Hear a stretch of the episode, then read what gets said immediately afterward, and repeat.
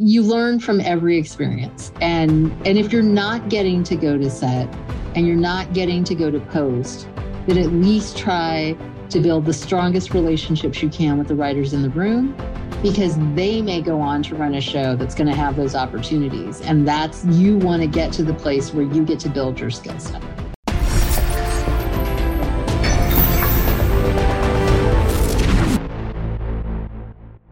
Hey, it's Zach here, and super quick before we dive into the show. If you haven't already, I want to make sure that you have subscribed to my free weekly Case of the Mondays newsletter because it is where I share my best advice, strategies, and mindsets to help you design a creative career that you absolutely love showing up for every Monday morning.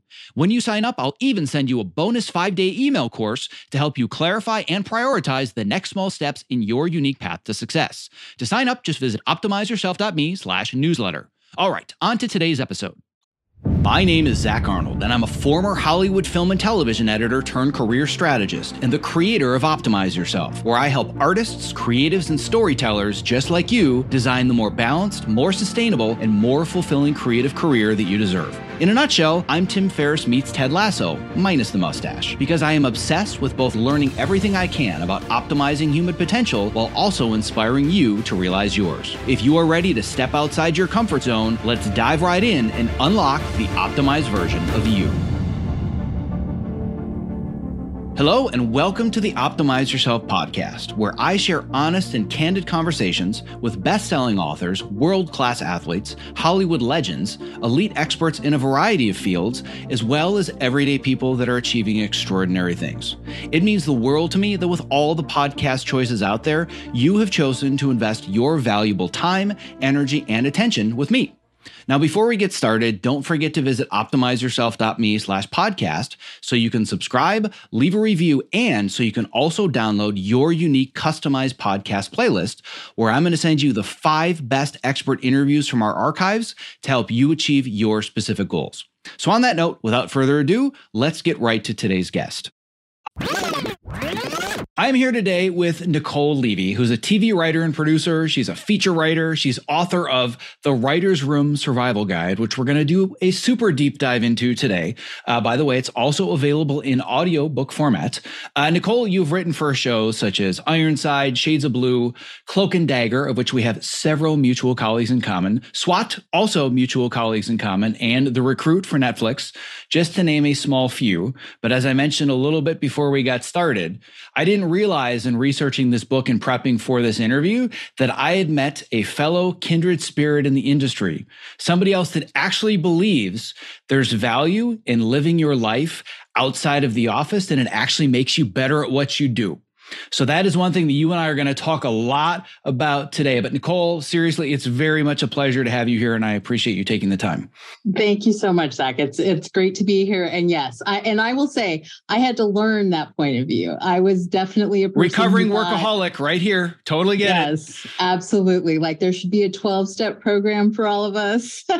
very much but, so. Yeah, but well, yeah. It's, it's it's a challenge when both you absolutely love the creative work that you do, and it's a part of who you are, which can be very dangerous. But on top of it, the exploitive factor of the powers that be knowing that you love what you do and using it to your advantage. It's, it's a really slippery slope uh, that you can slide down very very quickly. And i'm very much a self-proclaimed recovering workaholic. And i talk about work-life balance and the importance of stepping outside the office and having other interests. And that actually makes you a better writer or a better editor or a better composer. yes.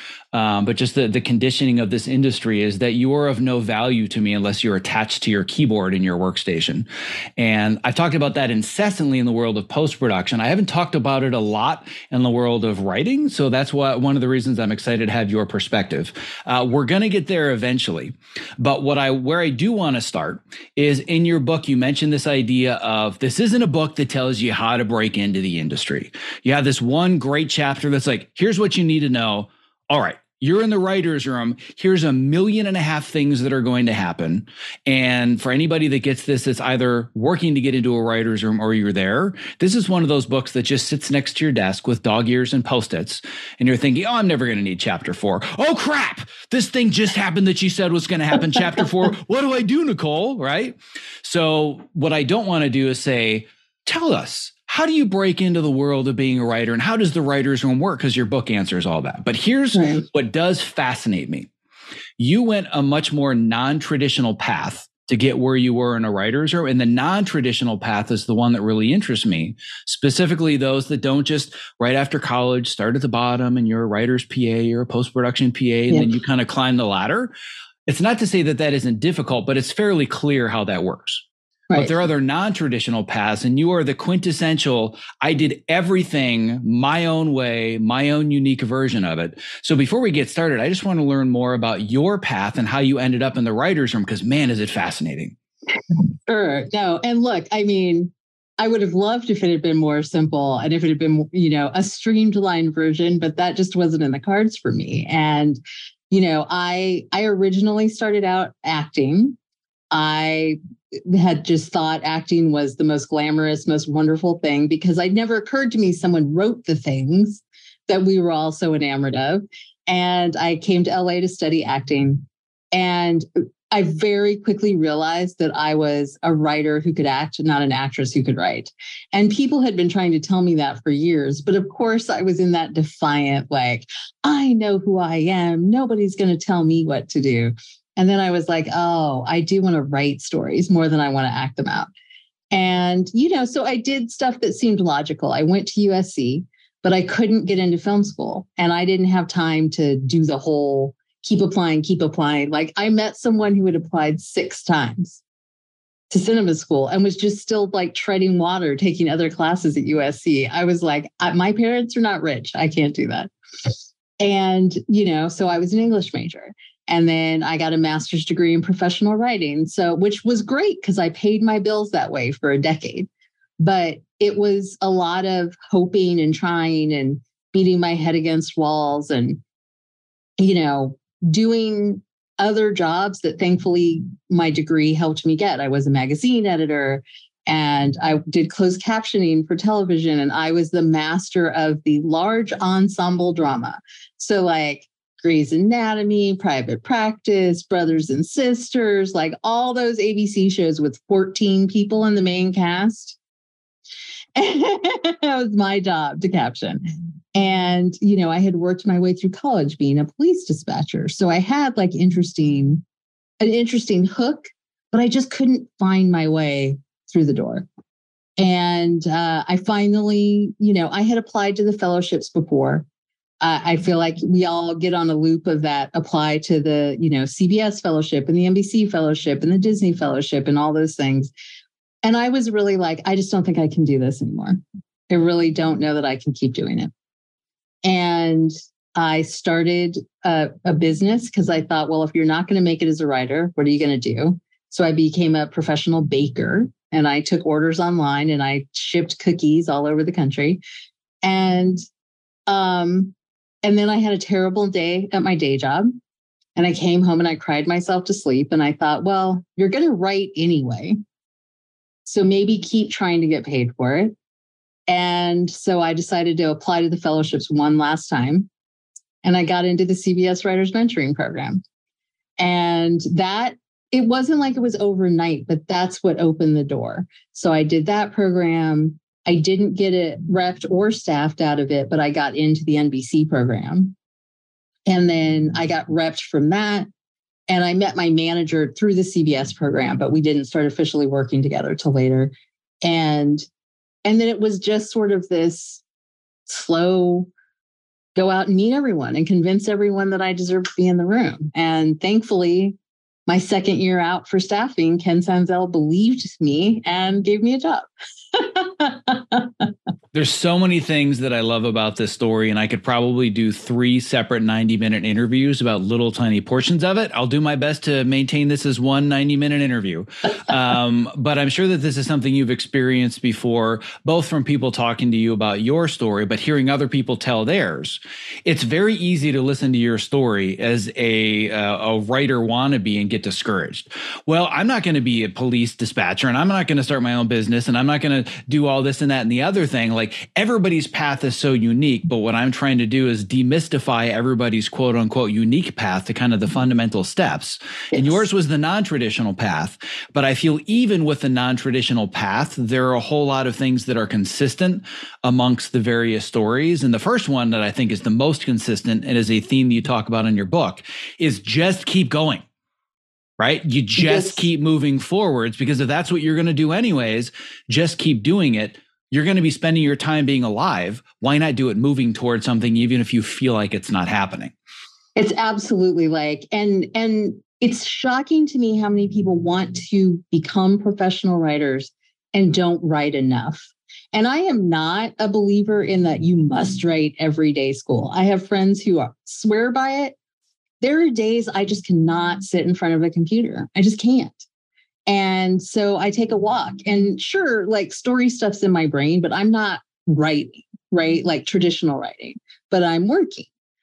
And, but at the very least, at the bare minimum, you should be writing, if you're trying to break into this business, two scripts a year. Bare minimum, you should have two hour long scripts every year.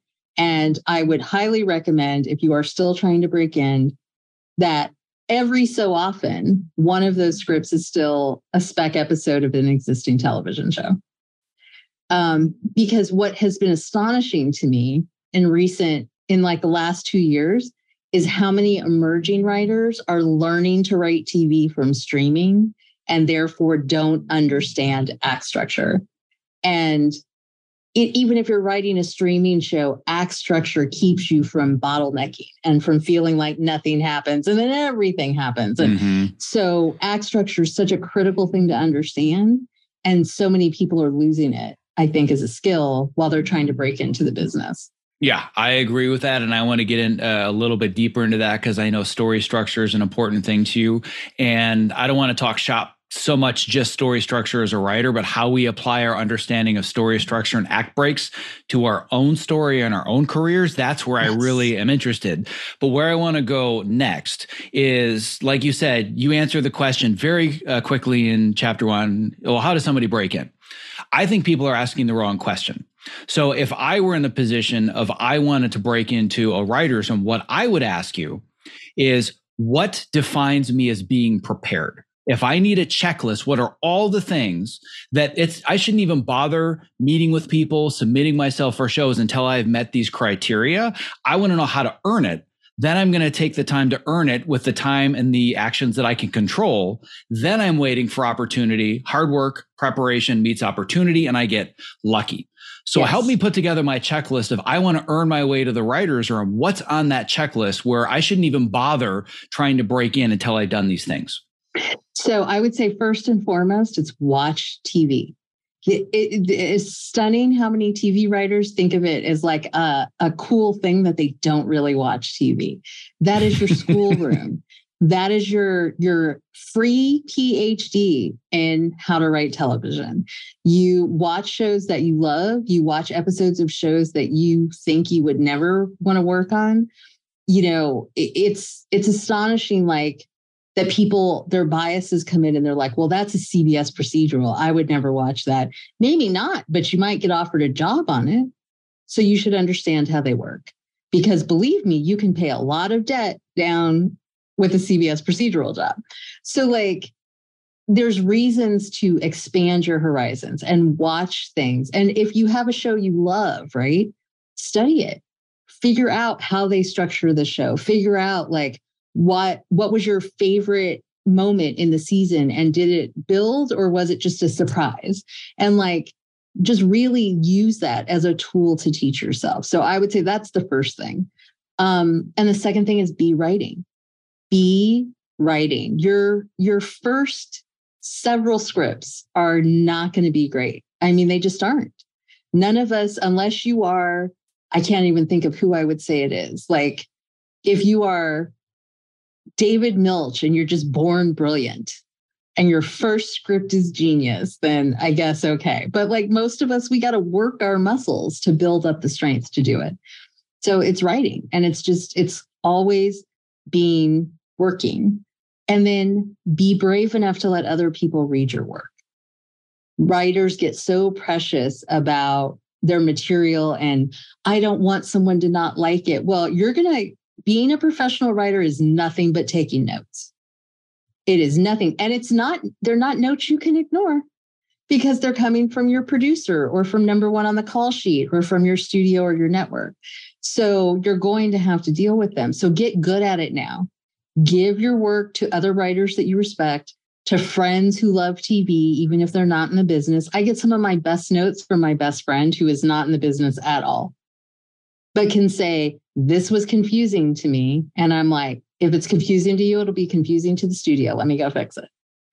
So, it, a lot of it, those are three of the most important things. It's educating yourself by watching TV, and and i would say also by reading scripts right if you can find scripts reading them sometimes is also as valuable as watching it if not more so um, be writing and be brave enough to get notes and then learn how you process notes figure out do you get defensive right away i used to be terrible at taking notes terrible and i had to learn how to take the note and not look for a solution right away and just be like, let me sit with it and see if I can figure out the solution.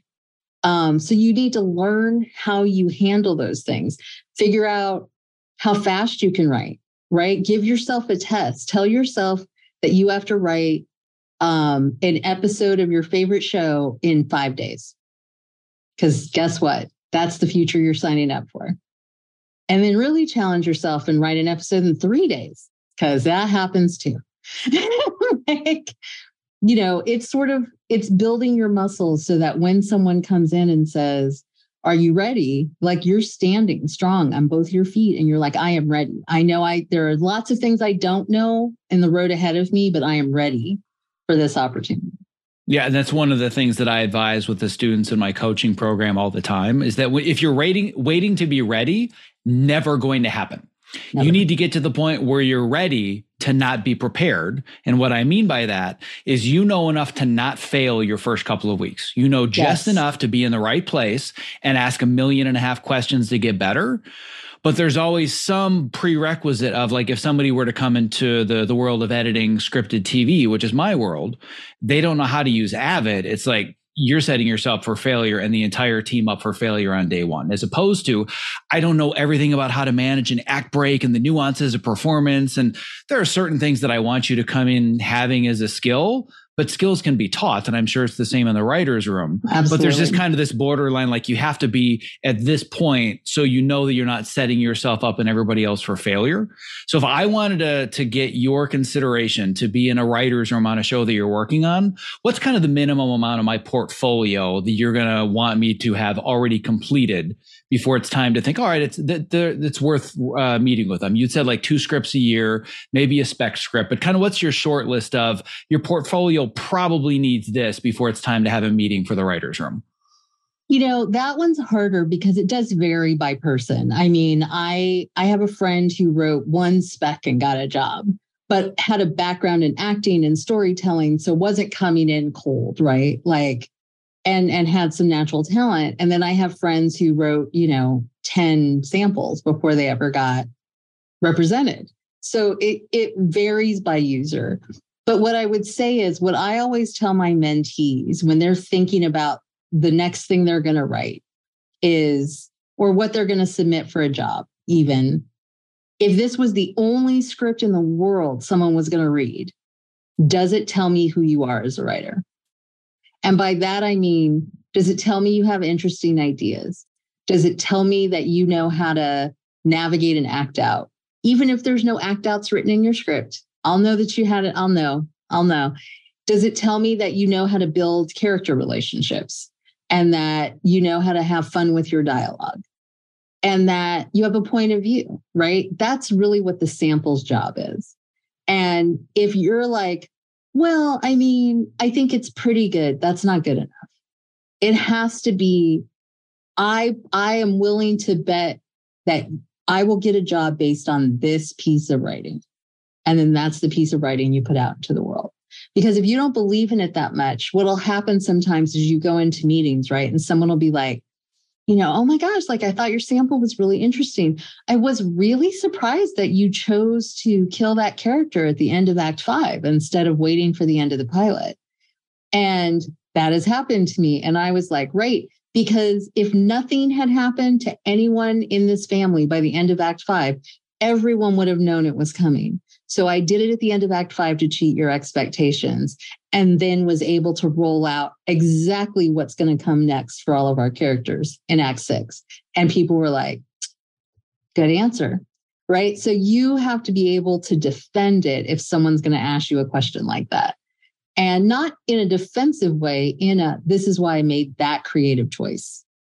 So I think it's really like, do you have a sample that does that? And if you do, then that's the sample you want your rep to send to my desk.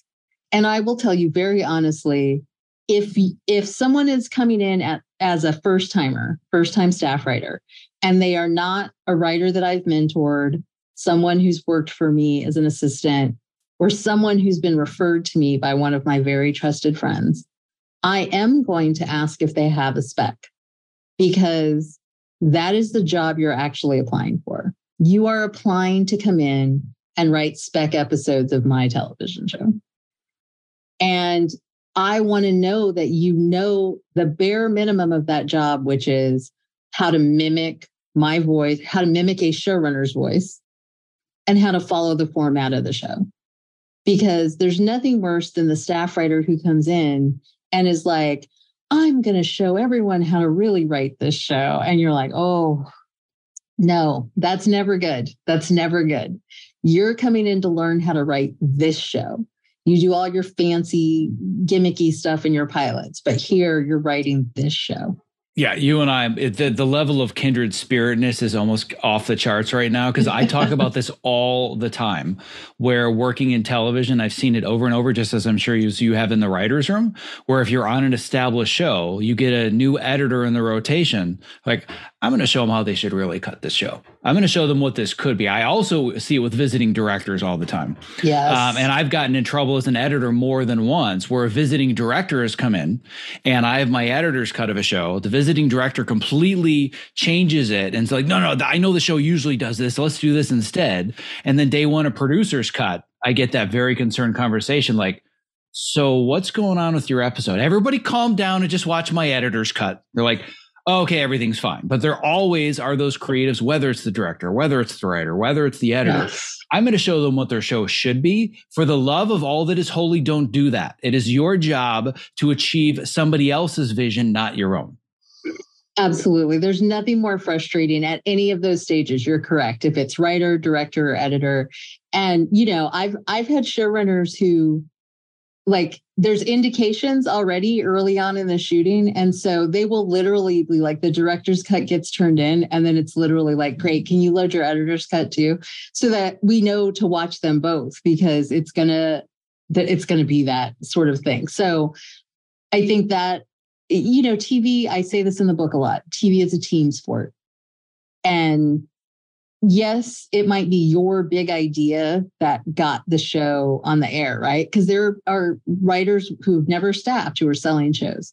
And so you might be the person who came up with the big idea, but it took 200 people to execute that vision. And everybody matters and everybody counts and everybody has to work together. Because the second someone like, like, you know, I want to do it my way, 199 people are like, Mm-hmm. So, so yeah, the the working well with others and um, you know, knowing when to speak up and knowing when to sit back and just let the show be the show. Yeah. Now there was something that you said earlier that kind of concerned me. You said you can have your rep send your stuff. I don't have a rep. What what what what am I going to do? Is is it absolutely necessary that I have a manager representation? Like I hear all kinds of different stories. So am I dead in the water if I don't have representation? It's much harder if you don't have representation, definitely, because that is the general pipeline, right? Is like if my show gets greenlit, my manager, my agent, and all the people who worked with them are going to send me a giant pile of scripts for all the different levels of things I'm staffing the thing that can help you with that is even if you're not repped, but you're working as a PA or a writer's assistant or, you know, support staff in some other capacity. If you're working in post, you know, and you got a, an assistant job in post, but you're also trying to write. If you build relationships with the people on the show, then those opportunities will still come to you. I I am a firm believer in the fact that like part of my job as a writer on a staff is to get to know the support staff and get to know what they want to do. And do they have a script that uh, they want me to read? And are they willing to take notes or do they want me to just see what, you know, what their writing's like? Have that conversation. And as you have time, read people and participate in getting their knowledge, right? And I I was on a show where our post PA was like, "Hey, can I can I get some advice from you about writing?" And I was like, "Absolutely. Let's go have coffee and talk about writing." And my advice had to be calm down. Like, I know that you're frustrated it hasn't happened yet. Here's all the things that you need to be doing. And a few years later, that PA became a Disney fellow and is off to the races, right? So if you're willing, if you build relationships with people and you talk to people, they'll read you in those circumstances.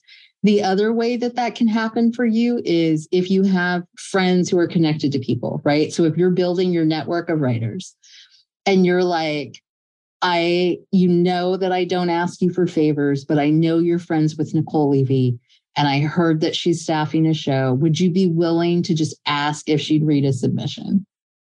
That's a big ask. So you better be damn confident of that script that you're asking your friend to put their neck on the line for. Because, right, it's only going to happen once. Like, if one of my very good friends is like, hey, like I've been mentoring this writer, they're not repped, but they're amazing. Well, you read them. And I read them and I think they're not amazing. I'm going to be like, oh, okay. And the next time I'm going to think twice about it. So, but that is part of why, as much as we all hate the word networking, that why it's important because this relationship is so much about oh i don't know niceole but my friend is friends with her assistant or you know whatever and building those bridges so that someone will make a call or write an email for you yeah, when it comes to the non-traditional path, you and I are definitely talking from the same playbook. That if you're not going to, you know, graduate from college and go the traditional route, starting as the PA and whatnot, that the most important thing that you need to surround yourself with are advocates. You yes. need people that are doing now what you want to be doing next, and they become your advocates to facilitate these introductions. Because this amazing writer that sends you a cold outreach email and says, "I hear you're staffing. Would you read my submission?" Click delete. You don't have time for that. Doesn't mean you're not an amazing person. You don't want to mentor people. You've got 24 hours in a day, just like I've got 24 hours in a day. There's yeah. only so many people you can help. But if they are going through somebody that you absolutely trust, you're like, all right, I'll give them a shot. And people, they they're always thinking to themselves, I have to get in front of the gatekeepers. I need to get in front of the showrunners and the executive producers and the people to read my stuff so I can say, I'm amazing, pay attention to me. They forget to focus on building their network of mentors and advocates. And that's the part that I specialize in is how do you build that relationship, get yourself mentors, surround yourself with a peer group so that you find out about these opportunities and you get the insider track. You're like, that's all that it took. It's like, well, yeah, it's, it's simpler than you think, but most people aren't willing to put in the effort because that's a long game of chess. That's not yes. a quick game of checkers. That's not a lottery ticket, right? That takes time. That takes time. And and I'll say another thing that takes time, but you've already been living it. So why not take advantage of it? Is if there is something in your life that gives you valuable life experience, is there a way for you to use that to help you get a consult on a show that's like looking for if you've got medical training, if you've been in the military, if you were a police officer, if you, you know, were uh, any anything that TV shows get written about, right? If you have a way to to start to build out and be like, hey, if you guys ever have questions, I know that you're an assistant on, you know, Niceole's medical show. If you guys ever have questions, I would be happy to help and uh, you know you're volunteering your time. And then maybe that's a paid consultancy and then maybe you're in the room and the showrunner likes you and then maybe that's an opportunity. It's not like it happens all the time but it does happen for sure. I mean i have one of my very best friends in this business was a forensic psychologist and was asked to consult on a tv show that dealt with her specialty and became a tv writer off of that. Right now had talent had been writing had always wanted to be a writer but didn't see how that was going to be their life. But then the door opened. So there's ways to to take your life experience and use that to try to help open your doors as well my sincerest apologies for the interruption, but if you're a creative professional who spends long hours at your workstation, not only is the following promo not an interruption, but listening has the potential to change your life. Because working with a TopoMat underneath you at a height adjustable workstation is a game changer.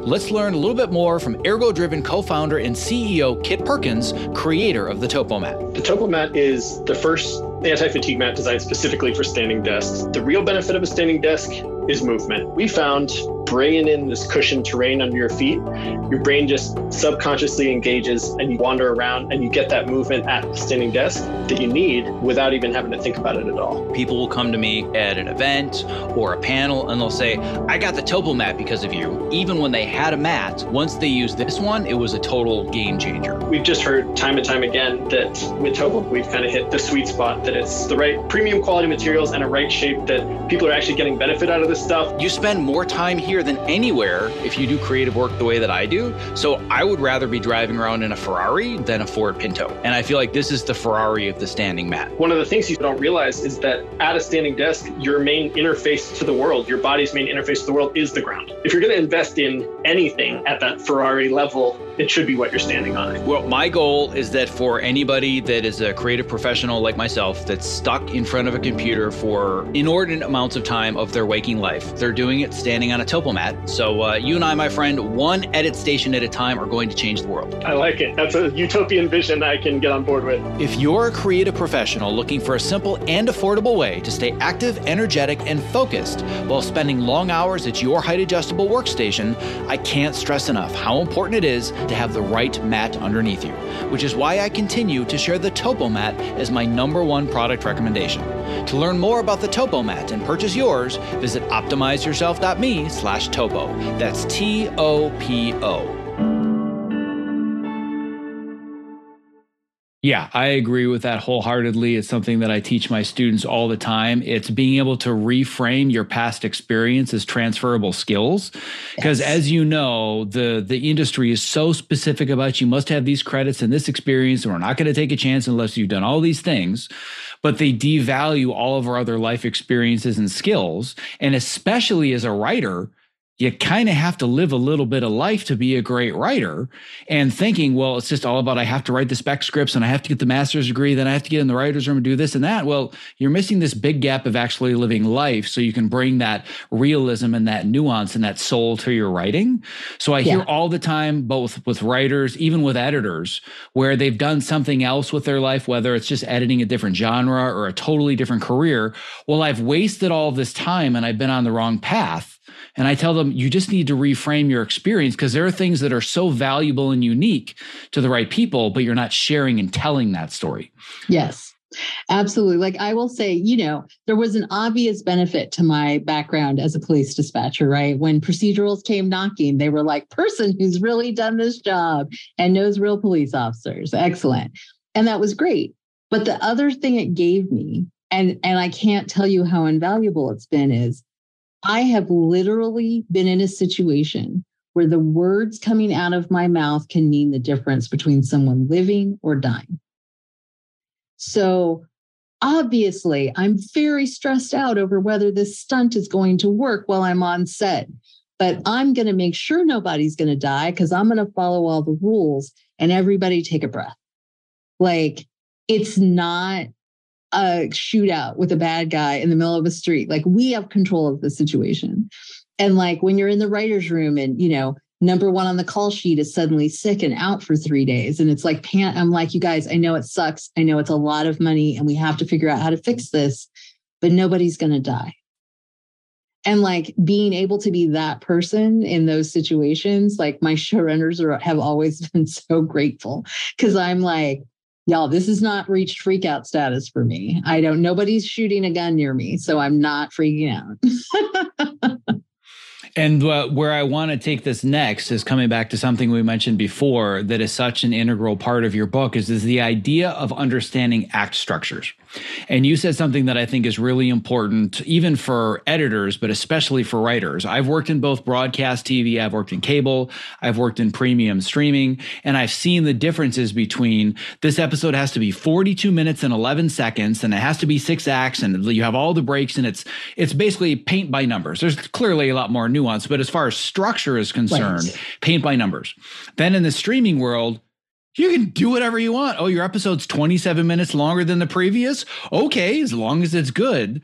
But one of the points that you bring up that I want to talk a little bit about as far as a writer, but I think it applies so much more to understanding our own stories, is understanding act structure and act breaks. Because if you're taking the non traditional path, you have to be able to tell really good stories about the act breaks in your own life. Absolutely. Absolutely. And I think, you know, look, it's, uh, you know, there's so much television that is not broadcast, that is not basic cable, that doesn't have this commercial element thus far. Now that everybody on the streaming platforms has their ad based here, right? It's knowing all changing where, and it's going back yes, to the act it's breaks. all going back to that. And I'm like, knowing where a commercial goes is a valuable skill. I had a friend who was in post on a show that it aired on one version of the platform with no ads and then on another one with the ads and was like where do the ads go? And the writers didn't know because they mm-hmm. didn't do you know right? So if if in your mind you're thinking about the structure of it and like if a break was going to come where would it go? It it allows you to do this thing in storytelling again as i mentioned before of like you're doing a build and then you reach a natural like low, you know, whew, okay, we can exhale. And then we're building again. And then we exhale a little bit. And like it's the way people really participate in stories, right? And I, as a person who's watched way too much television in my life, if I'm watching a show and I'm just like, is anything ever going to happen? Like, I just am going to tune out because it's like you're hoping that I'm interested enough to wait until minute 51 when the big surprise thing is going to happen. But you got to keep me interested all along the way. And I think the way that that can reflect itself, right, is when you're trying to break into this business. Carole Kirschner, who was one of my mentors, um, wrote this book called The Hollywood Game Plan, and it talks about learning to tell your story, right? And if you think about like, we all can tell our cradle to grave story, right? Like, I was born here and I, you know, all these things happened to me but you have to learn how to tell like the elevator pitch version of your story for when you go on meetings and you're going to go, you know, have conversations with people. And so if you think about what's the teaser of your story, what makes people want to hear more about you? So like whenever like I'm send my bio out to people before I can even start talking about myself, it's either, oh my God, you were a police dispatcher? That's so cool. So I just jump in there and I can talk about that part of my life.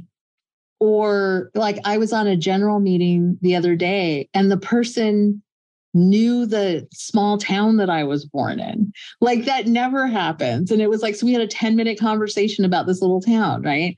So knowing your story is going to give you the flexibility, A, of those spontaneous conversations where if someone just jumps in. But it also, if you come into a general and someone's just like, so tell me about yourself. And it's like, okay, how do you do that? That's not, well, you know, I was born in this thing and I lived there. So I usually am like, well, you know, I grew up in the middle of nowhere where there was nothing to do but watch television. What happens when all you do is watch television, right? And I can sort of start building my narrative from that. So you're you're sort of setting that up and then you think about your act break is your turning point right? Like what's the what's the moment that you were like and then i went to college and i was studying to be a doctor and i was like oh this is terrible. I don't want to be a doctor. What do i do now act break. And then you transition into okay here's what i did and like you're doing your thing. And so you're building and then you're building to the idea of and this is what I see for my future. So you're teasing at the end, right? Is I want to staff, I want to learn the ins and outs of making television, I want to produce episodes, and then hopefully I'll get to be a showrunner and create my own show. And you're like confidently saying, like, I am in this for the long haul. And something like that, like I feel like that would get my attention at a meeting, right? Somebody like when I met my manager, the first night we met, he was like, So, like, where do you see yourself in, you know, however many years he said? And I was like, I'm going to write a pilot and I'm going to send it to you, and you're going to walk into your off your manager's office because he the owner of the company. And I was like, and you guys are going to be like, let's call one of our fancy showrunners to run this show because Niceole just killed this pilot. Now, thankfully, I'm past the point where I need someone else to run the show for me, but like that, and I believed that absolutely. Like, that I was going to write a pilot that they would love that much and they would pick up and make that call. And he was like, all right. And like we just had a relationship from then on out, right? Because I was authentically myself. And and confidence is never bad. You don't want to be arrogant, but confidence is like people can tell. People can tell when you're scared and you're desperate and you're like if i don't get this job i'm going to quit the business and that like it radiates off of you. So be confident that you've earned the right to be in this meeting and to get a shot at this job.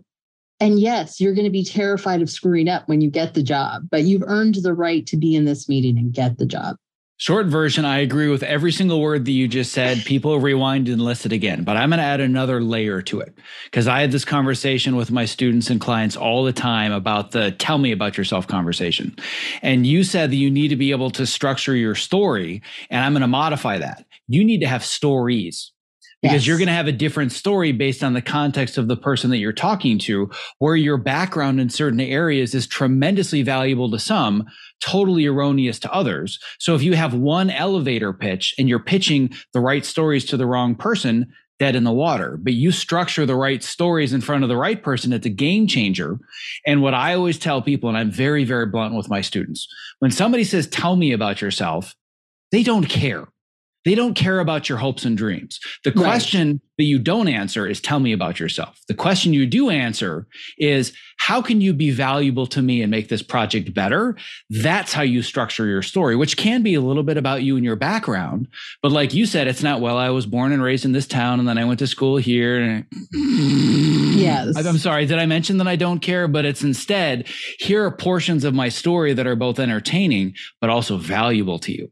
Yes. Right? Being able to structure your pitch that way is a game changer. Absolutely. And and that's part of when I talk about being flexible, right? You need to be able to think about like, oh, like I'm up for this show and it's a medical show and I don't have a background in medicine, but I can tell that story about that time that, you know, my mom was sick and we were in the hospital for 10 days straight and like what my observations were that I saw like how, you know, how the nursing staff tries to help take care of the family and do those things so that you're you're like I have life experience that I can pitch into an episode of this show. And being able to find it in your life, right? And look, sometimes you're going to get meetings and you're just not going to really have a personal thing. But find the thing you love in the show and find a way to talk about it, right? Like if you're up for a show set in a bank, I'm the worst. I don't I don't even like taking care of my own bank account, let alone knowing anything about how banks work, right? But I would read that script and I would find a character that I really loved or identified with, or something in the show that I can then go in and talk passionately about and relate to me. Like, you know, look, I, you know, I don't know, I haven't had a lot of experience in the finance world, but what I do know is what it's like to put yourself through college and then go out and try to prove yourself in a career. And like this guy who's trying to be the bank president wants this job more than anything, but he didn't go to the fancy school and all of that. I am that guy. Like I get him totally. And that's how you can find a way to link it back to something personal. Yeah, I'm a big fan of that. And especially breaking down what are the deeper themes. Because the banking part, that's very much on the surface, right? But the deeper themes are what allow you to bring your voice, bring your point of view, which ultimately, if they just needed something to rattle off the dialogue and the slug lines, well, we've got ChatGPT for that now, right? So, especially if we want to protect ourselves as creatives going forwards, we have to bring soul and nuance yes. and a unique point of view. And people, like you said, they get lost in the details. Well, I don't know anything about banking, but if you know about struggle and proving yourself, That's the theme of this character. So I think that that's yes. that's so important, and that's actually a really interesting segue to where I want to go next. We talked a lot about how to tell your story, how to prove yourself, how to become prepared. Now you're there and the world smacks you in the face with a giant two by four of reality of what it really means to prove yourself in this industry. And I want to frame the second part of this conversation with one line from your book that frankly, I think I'm not only am I going to steal it, but it's so profoundly perfect for all the work that I do, which is know your line in the sand. I want to talk about this because it is so easy to get swept up into the glamour and the glitz and I've made it and I should just be lucky to be here and I can't believe I'm employed and boy do people take advantage of that. So what do you mean by knowing your line in the sand? I think that that applies to every stage of your career, right? And it will be real scary and real hard in the beginning. It starts though, even with just trying to break in, right? Like our earlier conversation about it took me, you know, 10 years to break into the business. There are people who hear that and they're like, there's no way. And I'm like, well, then know that now. Know it now. Don't be 10 years down the road and be like, I just threw away 10 years of my life. You got to know what you're willing to give up and know what you're willing to do. And it's perfectly fine to say, you know what? I think it, I don't love it enough. I don't love it enough to keep beating my head against this wall. And, but, you know, let's say you do and you get that first job.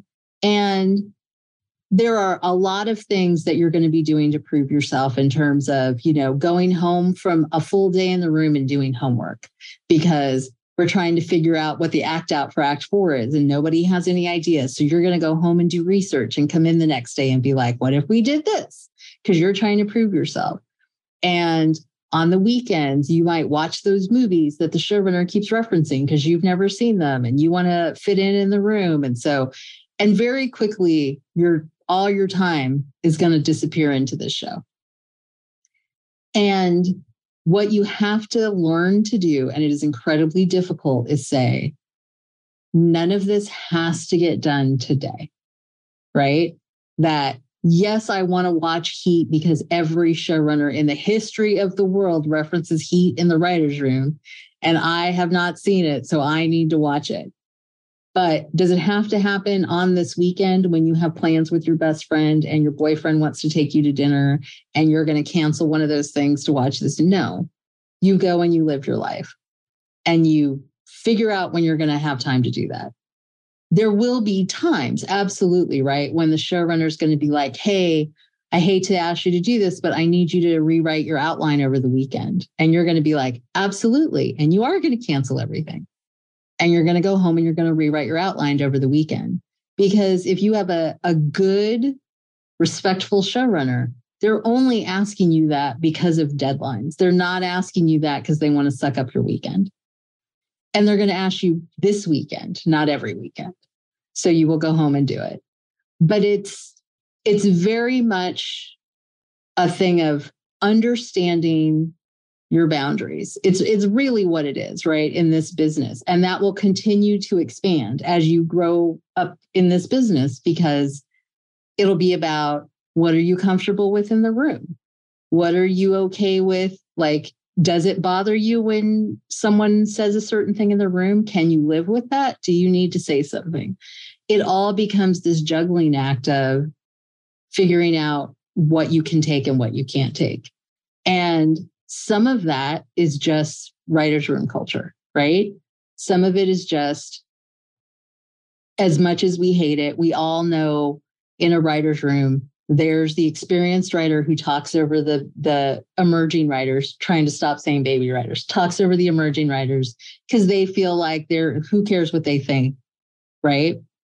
You have you have a right to say to someone like can someone ask him to stop doing that? Like right? Or you can sit there and take it and try to find a solution. Now everyone's going to deal with that different but i think a lot of times emerging writers think they're never allowed to be upset about anything. They're never allowed to feel bad about something. They're never allowed to be tired. They're no, like you're still a person. And I think the biggest difference between when I came into the business and now is that we're all saying that out loud. Is that we are saying, like, if you're sick, please just call the showrunner's assistant in the morning and say, I am sick. I don't want to come to the writer's room and get everybody sick. And the showrunner will be like, thank God, please stay home until you're well. Because showrunners are germaphobes pre COVID. So they're definitely worse now. so, it's so it's a lot of that to me. It's a lot of knowing yourself and knowing knowing how you need to function, right? Even to up to like, let's say you have five days to write a script. There are people who are going to twiddle their thumbs for three days and then write that whole script in two days. I am the person who writes a whole rough draft in two days and then very leisurely goes through it and makes it better for three days. Everybody's different, but you got to know what works for you because what's not going to work is on day five saying, oh, I'm not going to be done in time. So you got to figure out how you get your script done on time. And uh, you used a, a, very foreign word that I think many people might might not recognize a B word. Uh, boundary, boundaries, boundaries. Very yes. uncommon word in our industry. And I think that, as you said, which is so important. At least we're talking about this stuff out loud. But I remember when I began this way back in 2014, I wrote an article about burnout in post production. you can't talk about burnout, right? But then everybody in the wood coming out of the woodwork privately was like, "Oh my god, I feel exactly the same way." I didn't know that I was allowed to say it. Now we're at least talking about it, and the more we talk about it and share it, the more we can solve the problem. But for me, it all comes down to people don't understand or know that it's acceptable to set boundaries. Yes. You don't know what to say no to if you're not sure what you can or can't say yes to. Therefore, you just say yes to everything until you're completely burned out, jaded, cynical. This business isn't for me. I give up. I'm going to do something else. It is acceptable to set boundaries. But I think one of the areas where, at least I've seen, especially with, like, as you said, the, the emerging people coming into the industry, the expectation is, oh no, now I'm going to have my full life outside the industry and it's going to be nine to five. And it's like, we also have to set expectations within reality. Don't let yes. people devalue you, disrespect you, take advantage of you. You also need to know what you're getting into when you get into Hollywood. Absolutely. And it is it is a balancing act and there's a learning curve, right? Like I said, you can be in a really good functional room that meets from, you know, 10 to 3 every day or 10 to 4 or 3 times a week and you're like in a groove and you got plans on your days off and then there's an emergency and the showrunner's like everybody got to come in on Tuesday. And yeah, everybody has to come in on Tuesday because that's how it works. And so you don't get to get upset because you thought you had the day off on Tuesday and we all got to go in and work, right? Um, it's just, I mean, a lot of that's being a grown up, but depending on your background, right? Adults have varying degrees of history of adulting. So, I love, by the way, for anybody listening, when you said adults, you put it in quotes, which kind of encapsulates everything that I'm talking about right now. Yes. And so I think, you know, it's if you're, if you have to be on set, you know, if you are lucky enough to get to go produce your episode, you are on set well before the the crew call because you have to be there. Rehearsal starts at crew call. You got to be there. You got to be ready to go. No, don't expect anyone to look for you because you're the writer. You're the least important person on set that day. So don't expect anyone to look for you.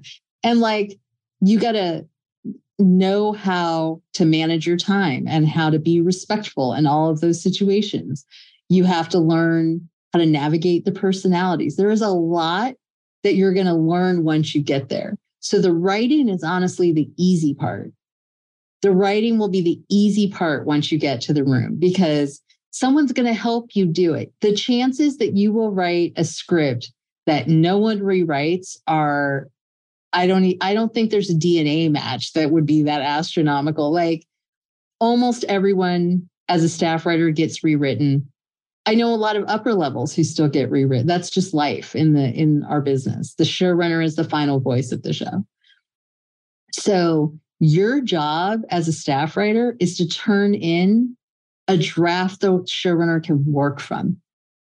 If they are like, oh, there's a couple good scenes in here, you've won. You've won the day. So really, unless you're on script, the energy is in figuring out the politics of the room, the personalities of the room, figuring out who to go to for that question, right? When you're like, um, the showrunner asked me to do this thing this weekend, but my best friend's getting married on Saturday. Like, is it okay if I don't do it till Sunday? That's when you come to the me in the room. And I'm going to be like, yes, go to your friend's wedding. Sunday is a work day for you. You do all this work on Sunday, but please, dear God, go to your friend's wedding, right? Because you're not going to be sure.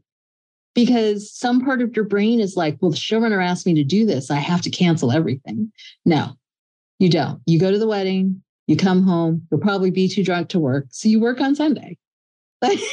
just, but you need someone to help you navigate that. And hopefully, there's people in your room or you have friends outside of the room that you can ask those questions to. Yeah, and this is one of the reasons I think the book is so vital is that you talk about the different kinds of writers rooms and the different personalities and the showrunners that respect you and oh, there are showrunners that don't respect their writers and don't treat them well. Like, really? Still? But yes, that is the case. Yes. But what what I want to summarize that I think is so key for somebody to understand that's not just about the writers room. In this case it is, but it, whether it's editing, directing any creative craft, whatever that skill is that you've been developing for years and years years and years is the least important part of succeeding at your job when you actually have it. It's communication, it's setting boundaries, it's time management, all of these things that we just assume you're a really good writer. Like that's just yes. assumed. You have to be able to manage the room and the politics and everything else.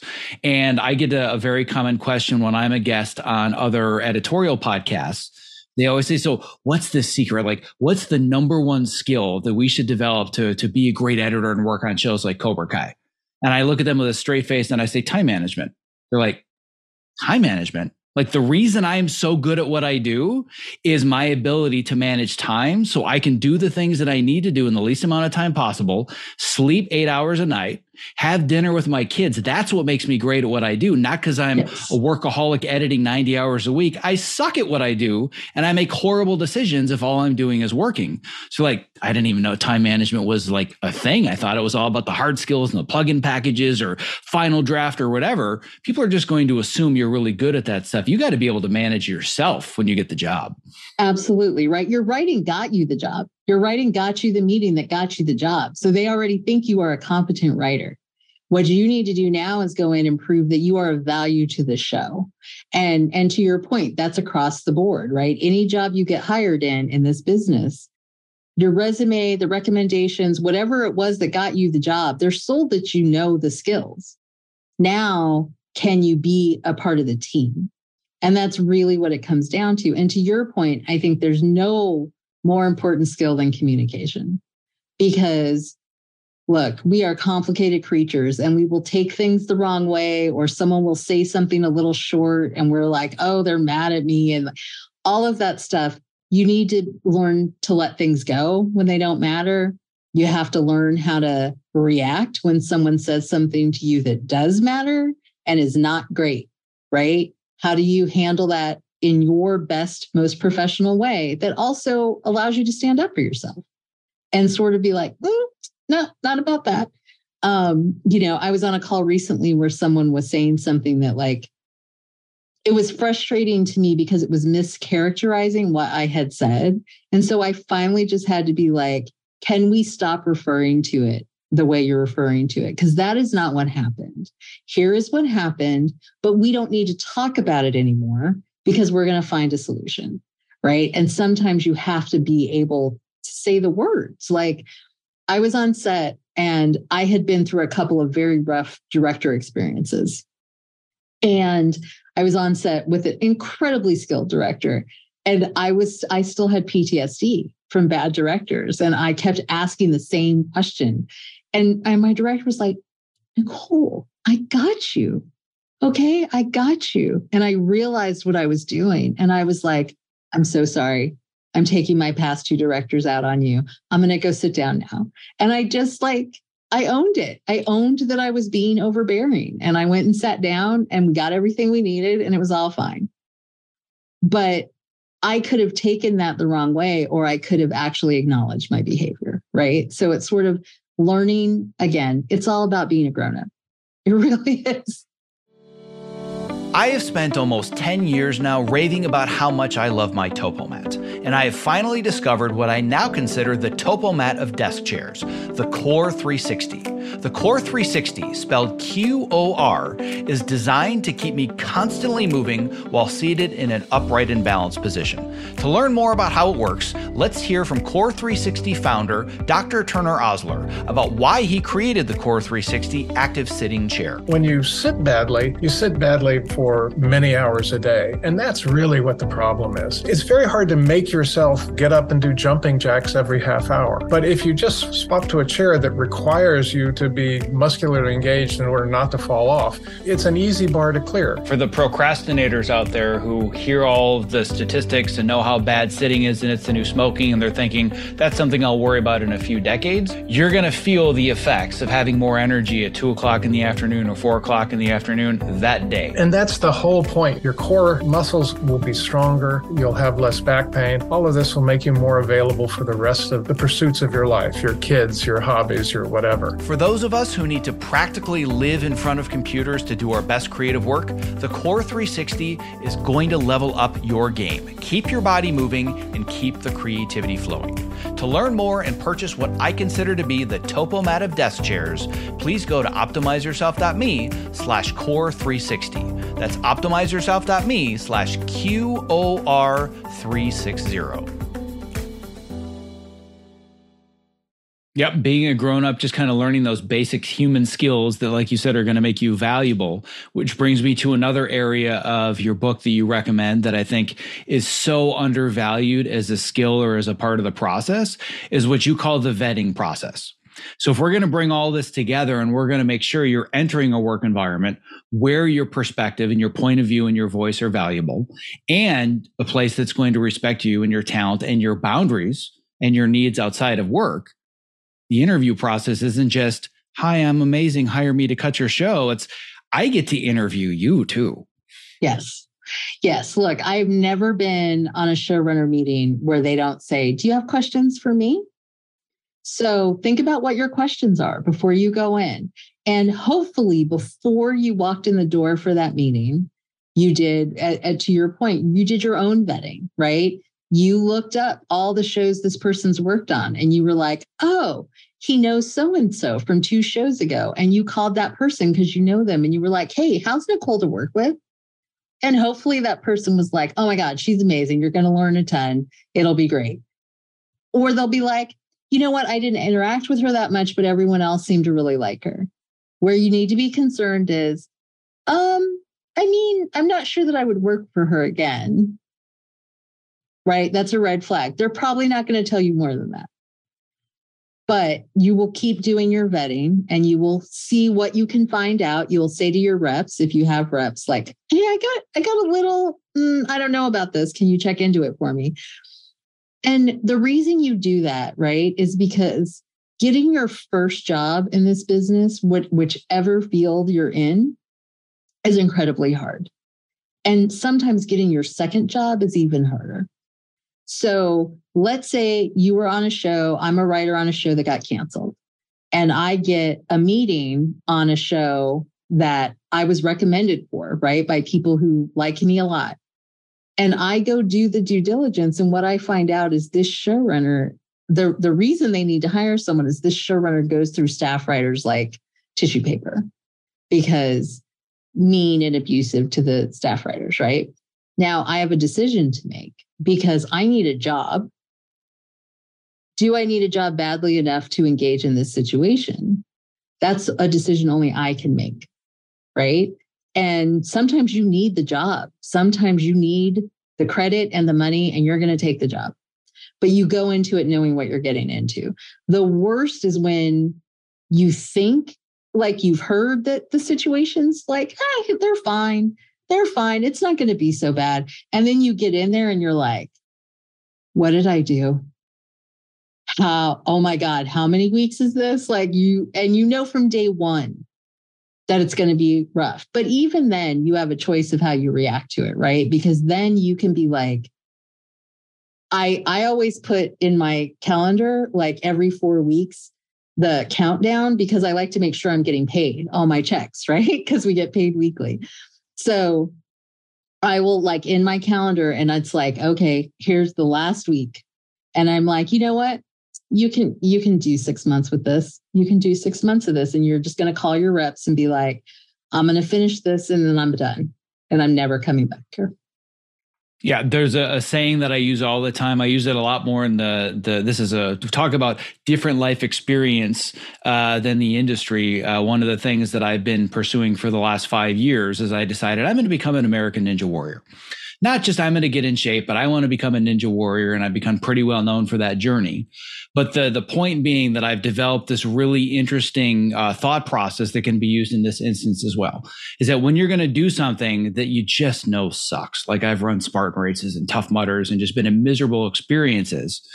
But I always say, anybody can do fill in the blank, which is not necessarily true, but I convince myself of that. So if I were in your situation, which by the way, I've been in very toxic workplaces more than once on very high level shows where I had to do the trade off of this changes the game for me. This credit on my resume opens so many doors.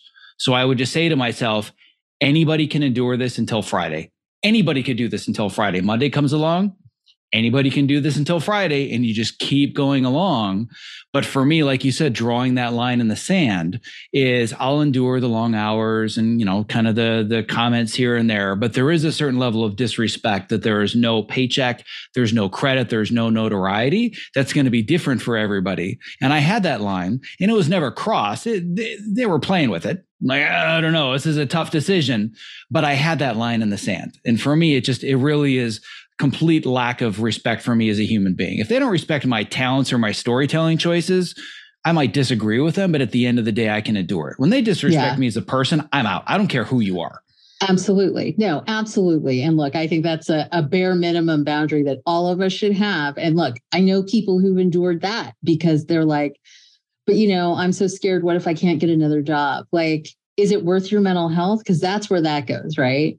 That goes to your mental well being but and and i would add on that to our to our vetting discussion also think about when you're in those situations what do you need to get out of this job? To your point that like oh this credit will open a lot of doors for me.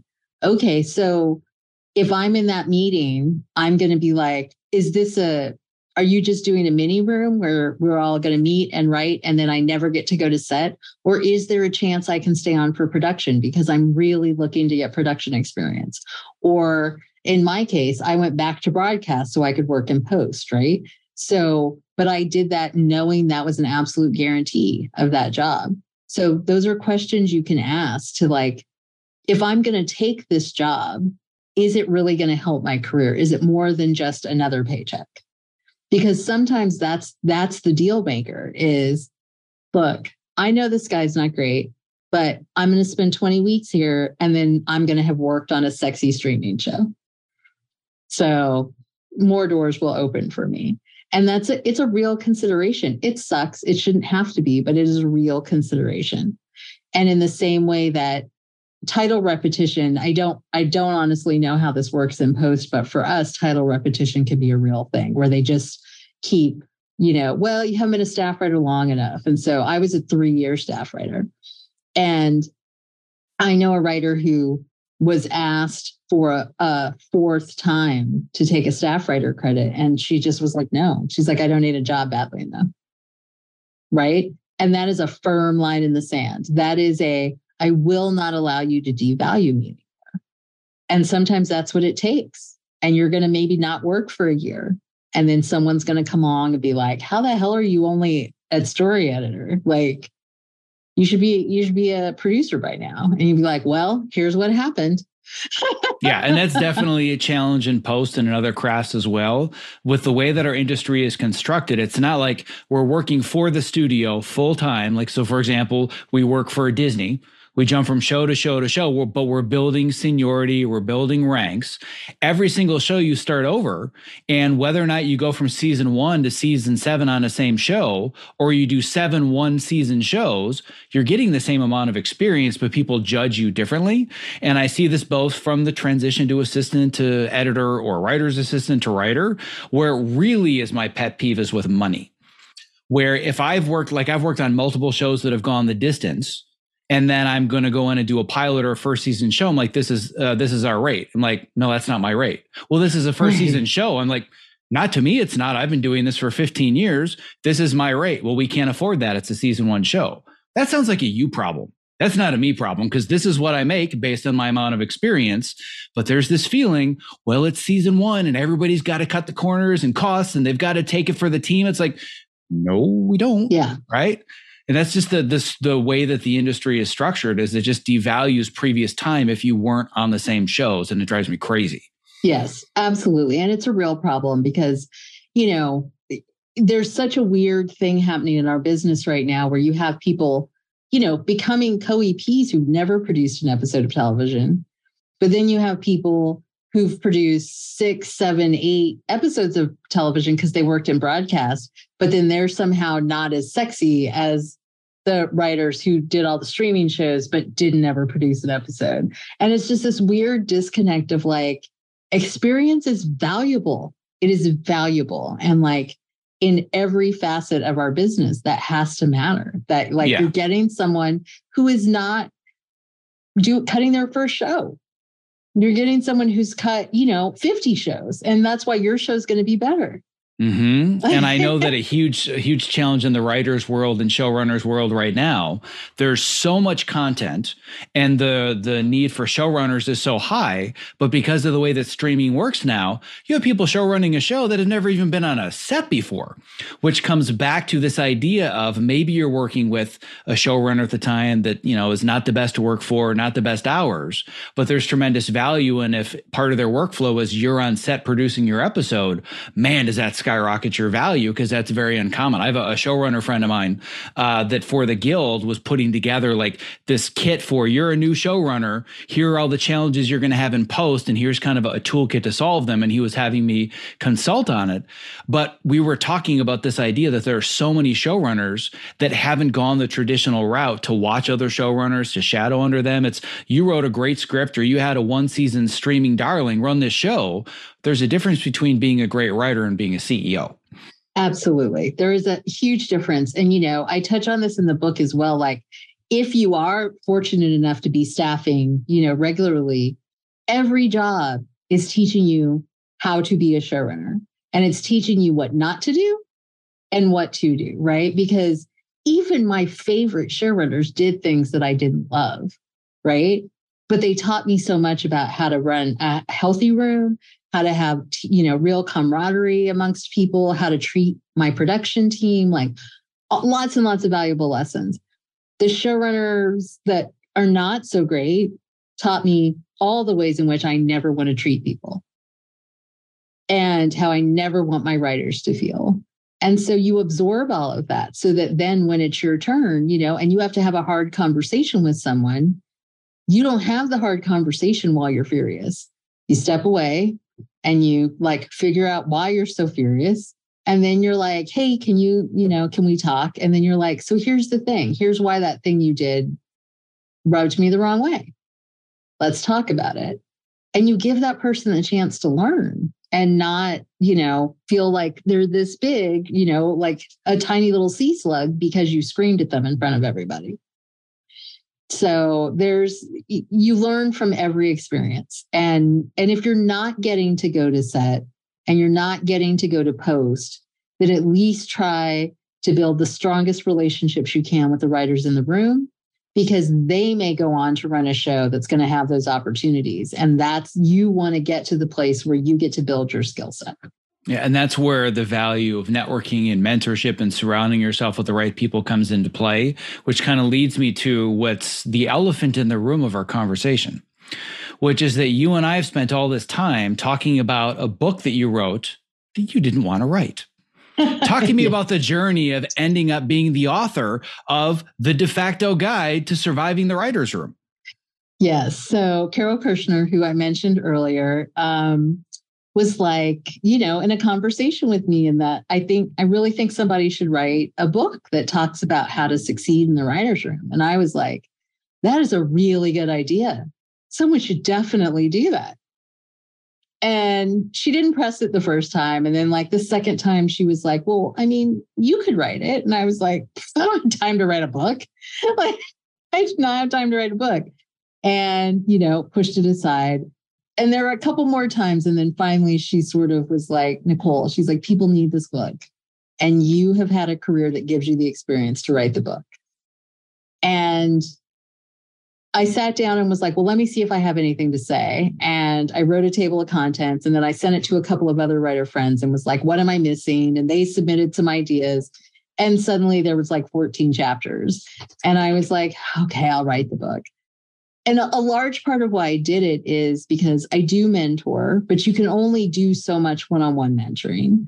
And, you know, I speak on panels when I get the opportunity, I do all that and I've taught a few times and I've enjoyed teaching a great deal, but I don't know how to give like there's not like a showrunner light that I can do as a teacher, right? Where if you give me the script, it's going to get the same amount of attention that I'm going to give a script of writers turned into me on staff.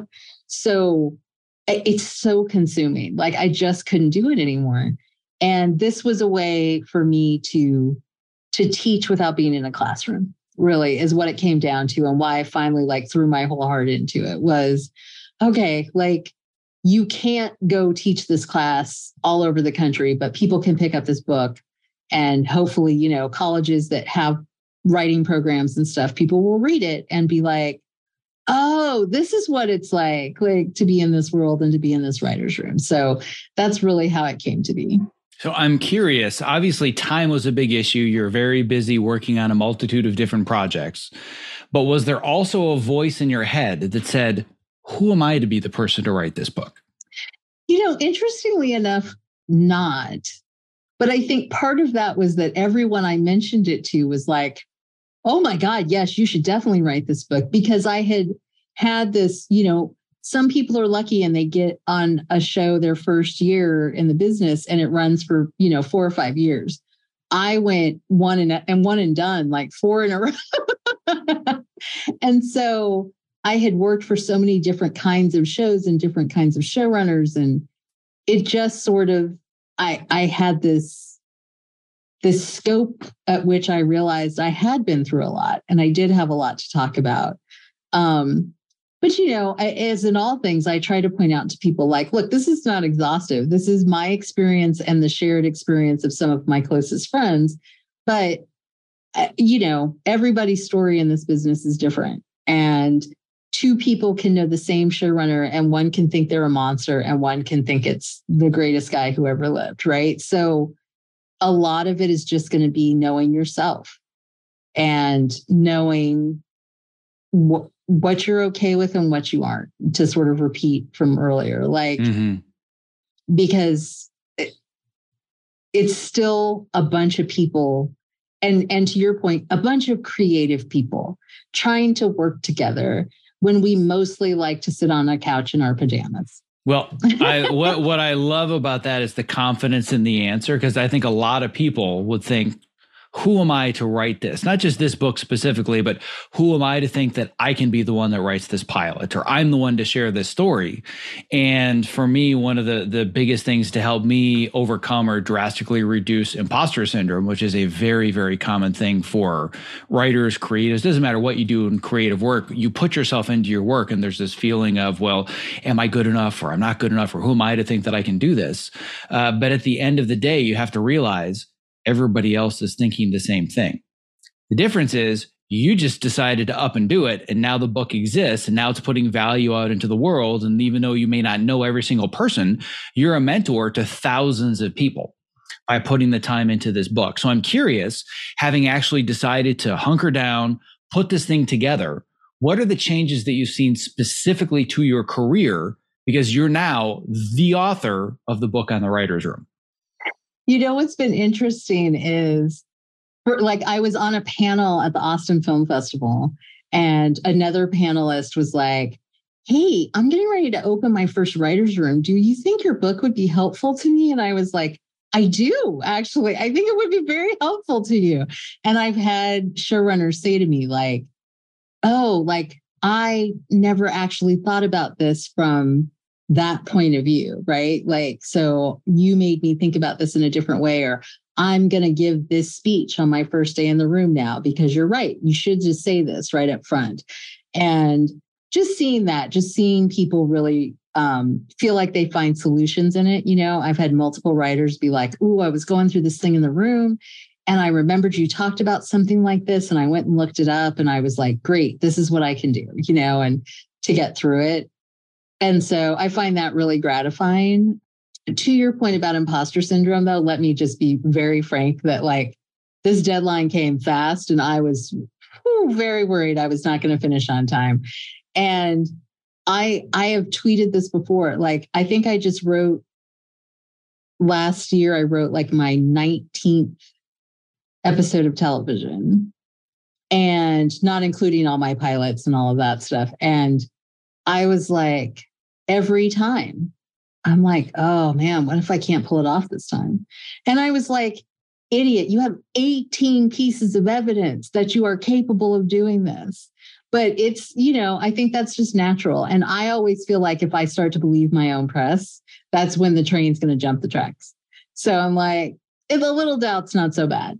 But yeah, it's writing is hard. It's hard work, but it's also the greatest damn job. Like, I couldn't imagine doing anything else. I love it. Uh, so, in the spirit of mentorship, one final question, and it's going to require a little bit of time traveling. Okay. So, you're going to be a mentor and you're going to time travel back to the moment that you can picture the most vividly where you were the surest that you were ready to give up. It was those 10, that 10 year span, whether it's at the police dispatcher desk, you're baking the cookies, whatever it is. I first of all want to know what is that moment where you were so sure it was never going to happen? And as a mentor now, what are you going to tell yourself? The moment was, I think, you know, I had had a manager who didn't do anything for me, and I had gotten a play produced and nothing came of it. And I, you know, I had applied to multiple fellowships year in and year out, and it just nothing was happening. And I really thought, like, man, like, I think this isn't going to work. I really think this isn't going to work. And I think, you know, if I was talking to Niceole on that day, and I was lucky enough actually that I didn't talk to my mentor in that moment, but I had a wonderful mentor named Joyce Burdett who had had poked me earlier about making sure I had a new sample written so that when I came to the realization I was going to continue, the sample was ready. So I was prepared because I listened to her when she harangued me. But I think if I was if I was younger Niceole's mentor, I would just say to her like do you think you can be happy if you give up? And if the answer is yes, then giving up is probably the right choice. But if the answer is no, and the answer was no, then you just got to pull your boots up, you know, and go write another script and go do the thing. And and it's terrifying. That fear that you are are dreaming and it's never going to be real is very intense and it can be paralyzing. And I think all you can do is keep gut checking yourself and be like, can I be happy if I stop? And if the answer is no, then you keep going you know? And i will tell you that for all the hardships that there were and there were many getting to call my mother to tell her that i had gotten my first tv writing job was one of the greatest moments of my life. And all of that had happened all the hard work and all her worry and and her voice when she was just like baby you did it. And and it's like and there was so much to come right so much hard work and so much everything but it was all worth it to get to that moment that's what we in the industry call a mic drop moment I loved everything about that. I think it's so important for people to understand that it's it's going to take a lot of perseverance, a lot of resilience. Um, but the most important question is, am I going to be okay with giving up? And if you are, there's no shame in that. But Absolutely. I think more often than not, if we really think about it and we look later into our lives, we're going to regret the things we didn't do or we didn't try. So you saw that future of, well, I'm not going to be okay if I give up and I have to be doing stuff anyway. So I might as well do the stuff that moves me towards this. And clearly it paid off. Um, paid off for not only just you or your mom, but everybody that you have now helped and mentored and touched and now through this book. So final, most important, but also easiest question. I'm sold. Where do I find your book? How do I get in touch with you? How do I learn more? um, you can buy the book at the publisher's website. It's uh, mwp.com, and they uh, they did last week have a discount. It might still be there. Um, you can also order it on bookshop.org and support a local bookstore when you do it. There's also, of course, Amazon per usual. Um, but I'm I'm big on the supporting the brick and mortars if we can, so that's great.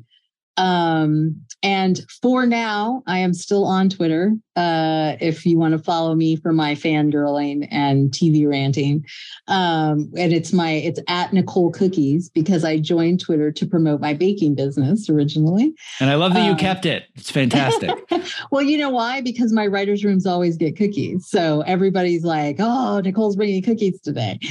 Um, so yeah, so I kept it and uh and on Instagram with that same handle as well. And uh, you know, we'll see how long the Twitter thing lasts. I'm on Spoutable now as well. Spoutable mm. is the is the new Twitter, the hopefully less toxic. So Twitter. now we don't tweet, we spout. Is that is, is that the new verb I have to get used to using? It is, yes. Yes. So um yes, so the same same handle everywhere. Uh, at Niceole Cookies. And um, yeah, I love it. Well, I know that I learned just myself a ton from today's conversation. I hope that those that are listening, whether they're interested in writing, editing, composing, directing, otherwise, uh, get a glimpse into both what it really takes to make it, but also that it is absolutely doable with the right strategy and the right people around you. So, having said that, Niceole, what an absolute ridiculous pleasure it was to have this conversation. And I can't thank you enough for taking the time to do it today. So, thank you. Thank you so much for having me. This was great fun. Thank you so much for investing both your time and energy listening to today's show. If you were inspired by this conversation, don't forget to subscribe in your podcast app of choice and most importantly, leave a review because that helps move the show to the top of iTunes and get our message out there to those who need it the most. Simply visit optimizeyourself.me slash subscribe to never miss another episode. Lastly, stay safe, healthy, sane, and most importantly, be well. One last thing before I lose you. If you haven't already, I want to make sure that you've subscribed to my free weekly Case of the Mondays newsletter because it is where I share my best advice, strategies, and mindsets to help you design a creative career that you absolutely love showing up for every Monday morning. When you sign up, I'm even going to send you a bonus five day email course to help you clarify and prioritize the next small steps in your unique path to success. To sign up, just visit optimizeyourself.me slash newsletter, and I will see you in your inbox.